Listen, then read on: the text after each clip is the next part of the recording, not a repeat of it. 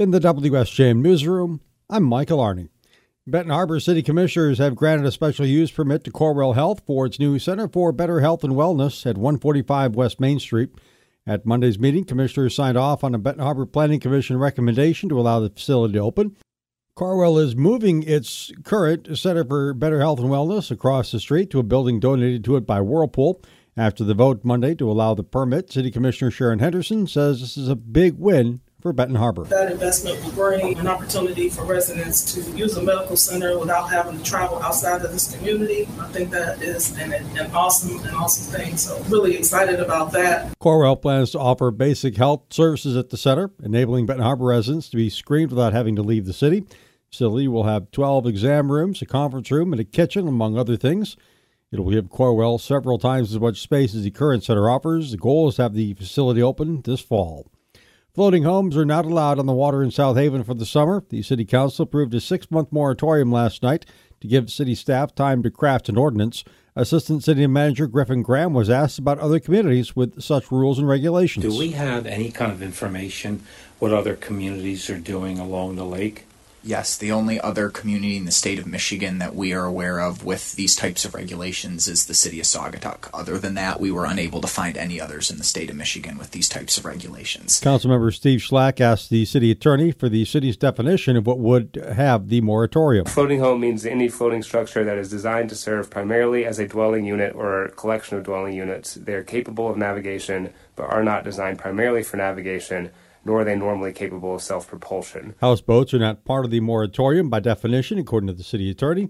The six month moratorium passed the council by a 4 to 2 vote. The Greater Bridgman Area Council for Growth and Advancement is reflecting on a busy year of activities as they held their annual meeting last week. CGA President John Bunkowski tells us they went over recent accomplishments as the group gets more active he says it all started when the CGA elected a new board with a diverse background. They went to membership with some ideas for the community. We need to make this better somehow. We need to work out how are we going to, basically in three words, how are we going to enhance what we've got, grow to make conditions right to allow ourselves to do that, and ultimately to thrive. Among the accomplishments the CGA is celebrating is the new Bridgman Courtyard on Lake Street, a place for live music performances and other gatherings. And wow, this has really turned into a great endeavor. We involved the schools and doing this. And anyone that wants to drive into downtown Bridgman, you're going to see it right in the center of town. There's a big dedication coming up later this month in June, and it has been a place of gathering. Pankowski also cites the new Weko Beach bus as a CGA accomplishment.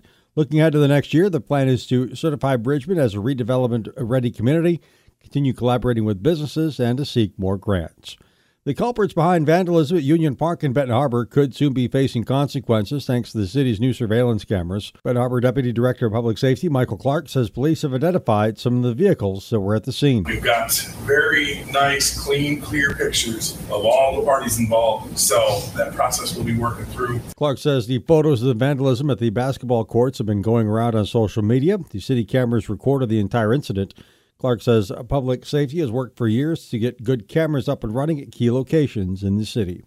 Michigan State Police have been searching a Bertrand Township farm for remains of two women who disappeared in 1975. Lieutenant Dwayne Robinson tells us Janice Sanders and Janice Langs have been missing from the South Bend and Niles areas.